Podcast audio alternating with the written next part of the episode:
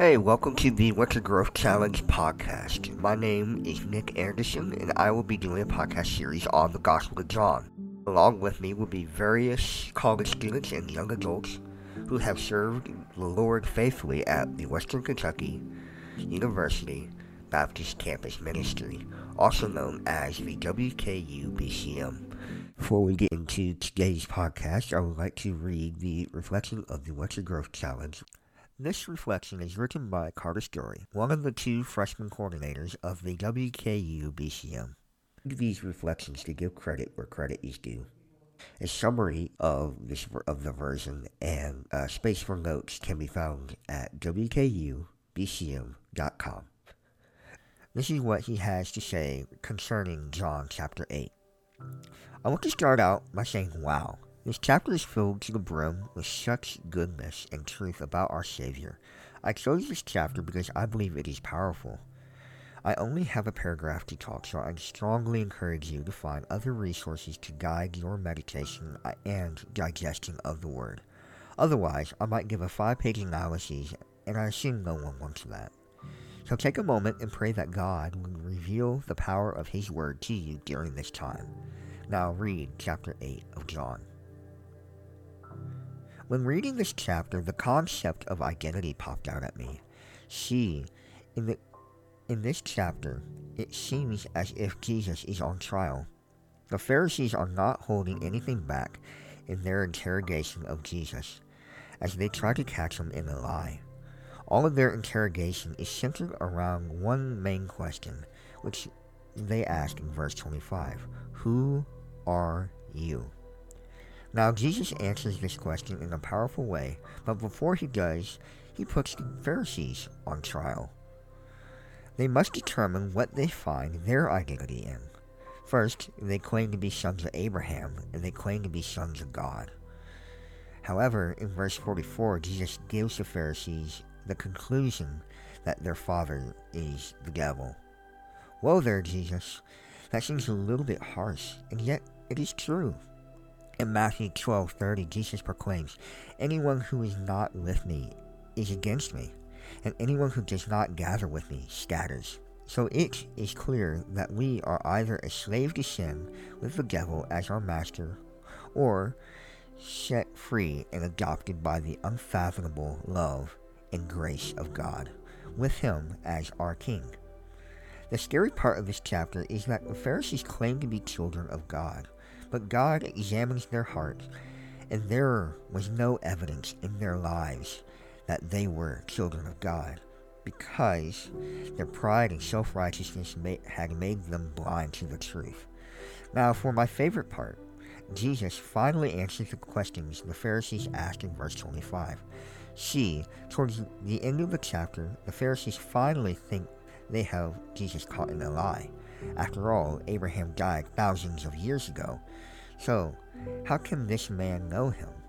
Unless he is eternal. Unless he is the true Messiah that God had promised them since the fall of garden. Unless the one standing before them had have been given all authority in heaven and on earth. In one of the most powerful moments in all of the Bible, Jesus proclaims in verse 58 Truly, I tell you, before Abraham was, I am. Jesus uses the exact wording that God told Moses at the burning bush. He proclaims in the moment to be exactly what the Pharisees feared the living Son of God, part of the Trinity, the Messiah. He is Lord. This is the identity of Christ. This is the one whom we can find our identity in, if, only if, we repent from our sin and believe in Him. This is the one who loved us more than we could ever fathom to point out suffering and dying on the cross for our sin. This is the one who defeated death so that we may have hope and life. Praise Him. And here's an application point. Okay, that was a long paragraph, but you'll be just fine. We learned that Jesus is Lord. So what now? First, reflect on your own life. Have you made Jesus Lord of your life? Do you proclaim Him with just your mouth, actions, or heart? Or do you live for Him with every aspect of your life? Next, ask God to help you live for Him. Our sinful nature will cause us to fail every single time. So pray that He would help you to live for Him with full abandon for everything else. Finally, live like Christ has victory over death, because He does.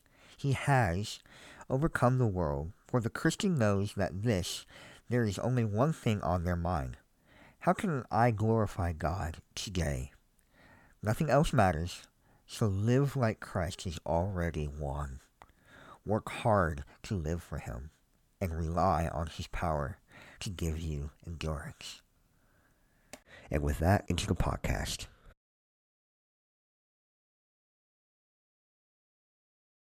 Hello, welcome back to the Winter Growth Challenge podcast. Today we'll be looking at John chapter 8. Today I'm with Carter Story. Would you like to introduce yourself? Uh, yeah, sure. Hey guys, I'm Carter Story. Um, I am part of the BCM at Western Kentucky University. I'm actually one of the freshman coordinators for the BCM. And so my role is just one of uh, seeking the mentorship and discipleship of the freshmen that are incoming, making sure that they feel welcome and at home within our walls, and just striving to see them grow and learn more about God and seeing Him as Lord in their lives. That is awesome. And so today, again, we'll be looking at uh, John chapter 8. And you said that this chapter really stood out to you today. Um, so you were writing your reflection. Uh, what did God show you? Well, Nick, John 8 is one of my favorite chapters in the entire Bible. I just, I think it holds so much power that we can see in Jesus really just displaying who he is because the whole chapter I wrote in my reflection is all about identity. And it's about the Pharisees' identity, what they identify in, and then them questioning Jesus, trying to figure out his identity. And they claim that he is a demon at certain points, but at the end of the story, Jesus claims that his identity is I am. He claims to be the living God which is radical, which is absurd. But if you look at his life, you can't help but think this either has to be true or this is a crazy person. And if you look at everything he did, all the miracles he did, all of his teachings, I am left with the impression that Jesus was Lord. And so, what this stuck out to me was that Jesus is not afraid of other people claiming him to be something else. Jesus knows exactly who he is, and he is willing to share that with others in the hopes that they would see him for who he truly is as well. And yeah, and just like in the very end of John chapter 8, we see Jesus address himself as the I am. And yes. the first time we see the title of I am is actually in Exodus when God appeared to Moses in this burning bush. And then Moses asked, um, basically, just like, who am I to say who sent me to go free the people of Israel? God replied with, I am who I am. Yes. And just it's this, powerful. Yes, indeed. And just like claiming that authority that Jesus is God, but yet at the same time, Jesus, Jesus is 100% God and 100% man as well, is crazy. It is crazy. Yeah. It's impossible for our minds to comprehend, and yet we believe it is true. Yes, indeed. And so, um, moving on to our next question, like, is there anything that stood out to you specifically in John chapter 8? Well, I've, first off, I've been reading through the Gospels recently in my own quiet time. And uh, sadly to say, the part that sticks out to me the most is the Pharisees and how similar I feel to how they act. And just how they always try to catch Jesus in a lie. They always they always are trying to disprove that Jesus truly was God. And I saw that in myself honestly. I constantly try to find ways out of serving God and serving uh, and following His will for my life because that's against my nature. That's against my sinful nature to follow Him and to obey His perfect commands. And it's a constant battle to follow Him. But it's sad that these people who claim to be uh, the most religious in their time, the perfect obeyers of the law, that they couldn't handle the fact that there was someone better than them out there and that there was someone who whose message was love and forgiveness when they had lived so strictly by this law that they upheld in their lives and forced other people to uphold uphold as well. I've been struggling a lot with forgiveness of not only others but myself as well and knowing that Christ has forgiven me so why can't I forgive myself for some of the things that I've done? And while they are trying to point out the identity of Jesus and try to lie about who he is or catch him up in a lie, I saw all the ways that I've been making God smaller than he should be in my life. And just seeing how I've kind of put him in my pocket and brought him out whenever I feel like it, but not put him on the throne of my life. And John 8 is just so convicting in that way of who do I say Jesus is? Who do I say Jesus is? Is he really Lord like he claims to be, the great I am? Or is he something less that I pray to when I feel like, I follow when I feel like, not the Lord of my life? And so that's the thing I specifically looked at was who do I say Jesus is in response to him saying, I am Lord. Yes, very good indeed. Something that you said stood, really stood out to me about just reminding yourself of identity. I think uh, just like we treat Jesus as like a genie in a lamp per se, or like we just come to him whenever we want something, and we use yeah. him as a means to an end.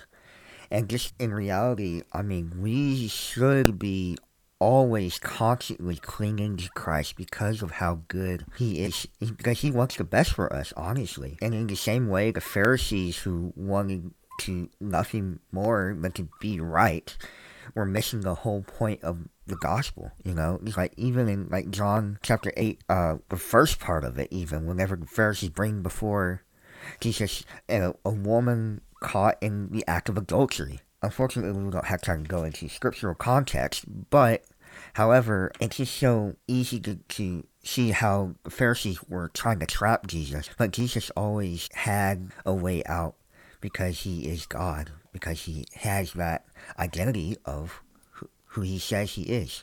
That story is pretty amazing because the only people who, the only people in the crowd who were sinners just like the woman wanted to condemn her but the only one in the crowd who was righteous and was worthy to condemn chose forgiveness. And that's that's a beautiful picture of Jesus's life and just his response to our sin.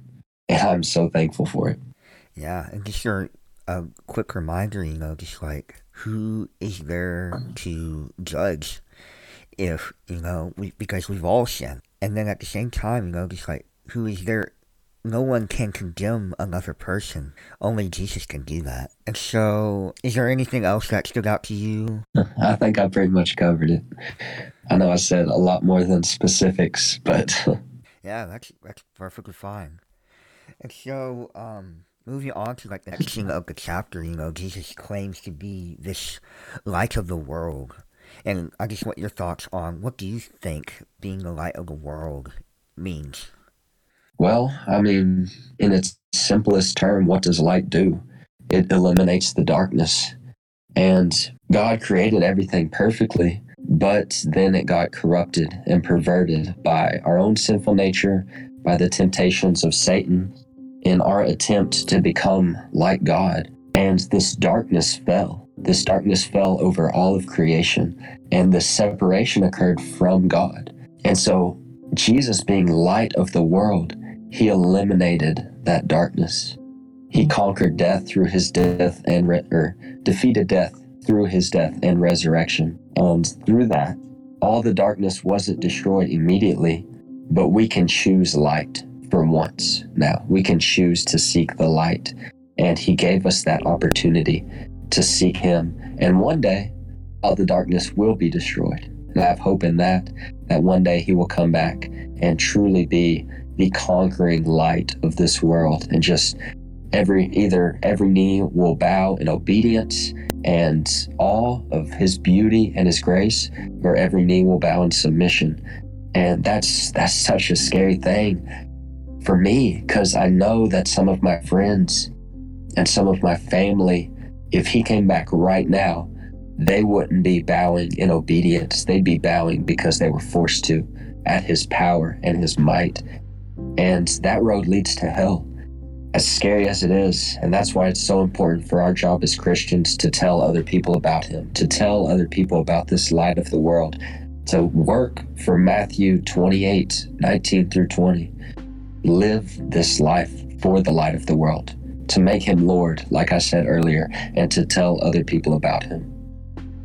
Yeah, and just like in a previous episode, we were talking about the Samaritan woman, John chapter 4, of this woman was enlightened, more or less. And then just like after she was enlightened, she wanted to go tell others about this light that she received. We are challenged with, with sharing this light with others. You know, there's this one story that I have um, that typically churches do it at Advent but, you know, it's whenever everybody gets a candle, but your candle is not lit. And so, especially around Christmas, Jesus is called this light, the light of the world. Usually, in this church gathering on Christmas Eve or whenever people uh, celebrate Advent, is that you, you all have these candles, and it starts with one candle. And this fire um, from one candle passes to and then this keeps on going until everybody with a candle has their candle lit. In the same way, it reminds me of this nursery rhyme of like this this little light of mine, I'm gonna let it shine. This little line, I'm gonna let it shine. And in the same way, are we letting our light shine in the darkness, or are we continuing to live in the darkness? My church does that too, so that's pretty cool. It's one of my favorite things we do at Christmas. And I was reading in Luke this morning, and uh, just like you said, Jesus healed a blind person. Or, uh, well, first, the blind person was shouting at him, King of, Son of David, Son of David, heal me, heal me, please. And uh, everybody told him, Shut up, dude, come on. But he was not quiet. He continued and he persisted. He said, Son of David, heal me. And Jesus came up to him and said, What do you want? And he said, I want to see, Lord. And Jesus said, Your faith has saved you. And immediately he could see. And you know what he did after that? He followed God. He just, he left everything behind. And because of God's power to heal him, he realized what else do I really need if I have the Messiah right in front of me? And so he followed And that's what I want to do more of in my life. I struggle with it a lot. But man, wouldn't it be awesome if we just left everything and said, What more do I need than Jesus Christ?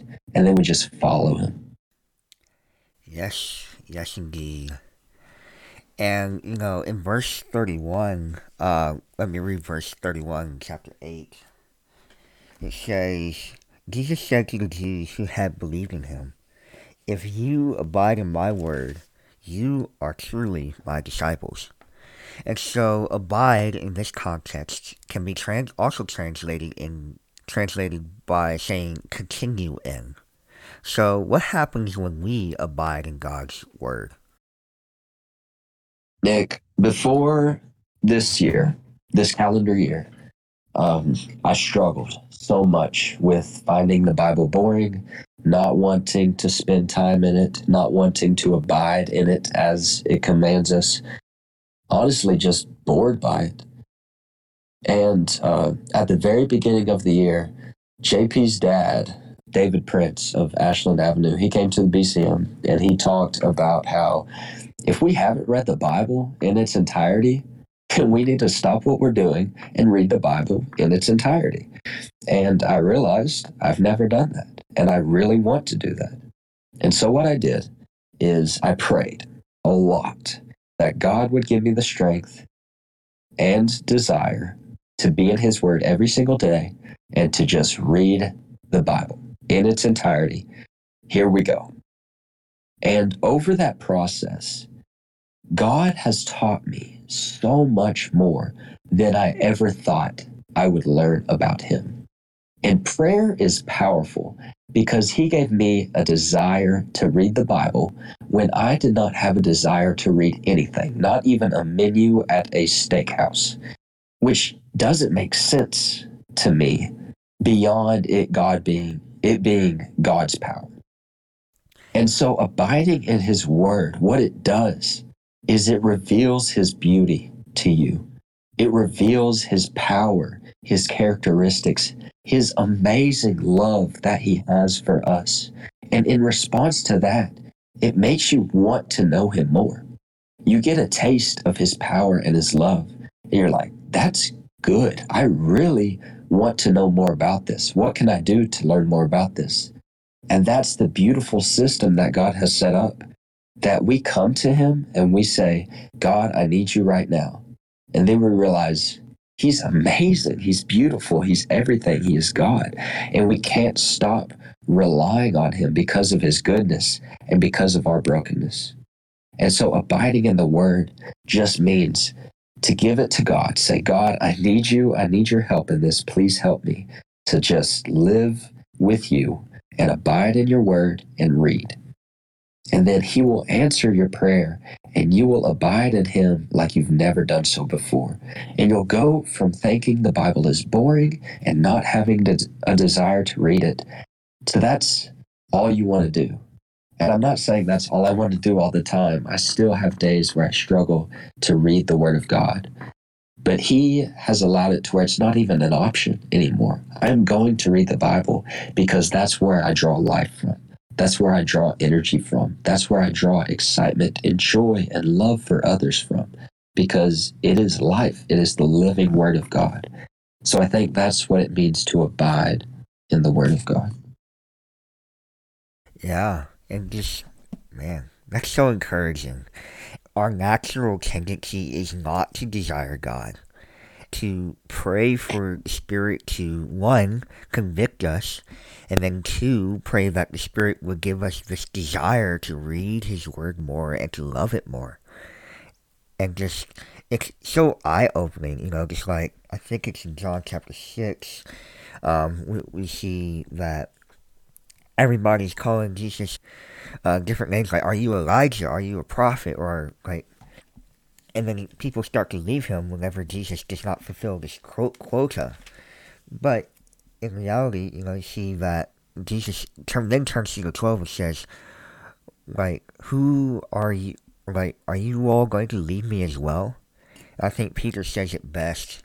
Uh, basically said, "Where else can we go, Lord?" for you have the words of eternal life. It's a beautiful passage. Yeah. And just just a reminder, you know, like we'll get into this episode uh, with um, John chapter 15. You know, John chapter 15 is the abide chapter, but we'll cover yeah. that later. What is the message that you would like others to know about this chapter in particular? Yeah, yeah, of course. Man, the message I would tell to people about this chapter Jesus is Lord. I think that's the most important thing that comes out of this. Jesus is God and He is Lord. He is the great I am. And um, C.S. Lewis describes it as for those of you listening to this podcast who maybe are skeptical, um, the popular belief among non Christians is that Jesus was a good teacher. And C.S. Lewis throws that out completely because a good teacher would not claim to be to have the power to forgive sins. That is completely out of the question. He would either be a lunatic who believes he has the power to forgive sins, and that would make him not a good teacher, or he has the power to forgive sins, and he is a Lord. Now, based on all of the evidence of Scripture and all of the evidence of history, I do not believe that Jesus Christ was a lunatic. I believe that he is Lord, and that is what he claims to be in this passage. He did not leave us the option to say, I am a great teacher, saying that of Jesus, of course. And so, when you realize this, this is for non believers and believers alike, you have to make a change.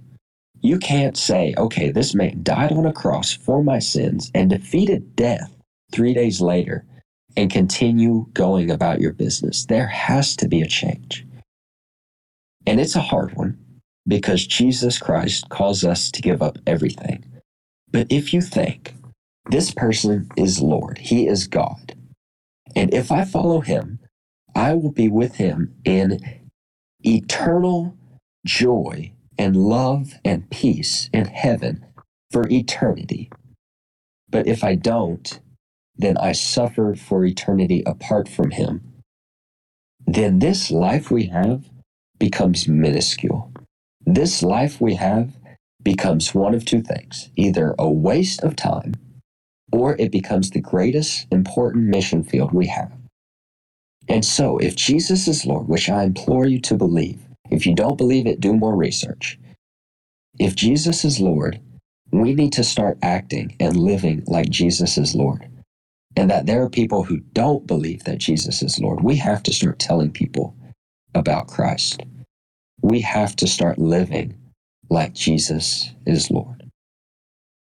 Yeah, and something that stood out to me in that is that there's this quote that I recall. I forget who says it. Uh, forgive me, listeners, but it says, "For the unbeliever, this is the closest to heaven you will ever get. For the believer, this is the closest to hell we will ever get." And just, yeah. it's a deep quote if you think about it, because for the unbeliever, you know, this is the best it's gonna get. This is the closest to heaven, the closest to perfection you will ever get. But for the believer, this is the closest to hell you will ever get because we have this eternal weight of glory that is waiting for us, an inheritance in heaven, eternal life, and just promises galore that the Bible just reminds us over and over and over again that we are a child of God, and not only that, we are also heirs, but not only that, we are also justified, and not only that, you know, it goes on and on and on. We have to find our identity in Christ. Otherwise, we cannot live for Christ if we do not found our identity in Christ. Live like Christ has victory over death because he does. He has overcome the world. For the Christian that knows this, there is only one thing on their mind. How can I glorify God today? Nothing else matters, so live like Christ has already won. And so often we can live as if we are dead. We ha- we can live in our shame and guilt of whatever baggage we we've come with in life. But I love what you said here in your reflection. You said work hard, work hard to live for Him, and rely on His power to give you endurance. So before we wrap up, is there anything else you would like to add? Uh, earlier, you mentioned something about a prayer for um, conviction. And oh boy, that's a tough prayer to pray. I will not sugarcoat it because I've been in that spot. And uh, both a prayer to be convicted of sin that you are unaware of and a prayer for repentance is difficult. But for the listener, they're essential. They are so important. So if you've been thinking, if you've been questioning during this podcast, have I made Jesus Lord on the throne of my life? Or have I kept him as a genie in this bottle that I pull out from time to time? If you've been asking yourself that question, pray. Pray right now. As soon as you're done listening, just pray. Say, God, reveal to me the sin in my life and then repent from it. It's tough. Take it seriously because it will be difficult, but it's essential. If you're serious about following Jesus as Lord, those things need to happen. So I'll be praying for whoever listens to this and I'm excited to see how God can use it, not for my glory, but for His. Thank you again for joining me on today's podcast, Carter. I appreciate your company.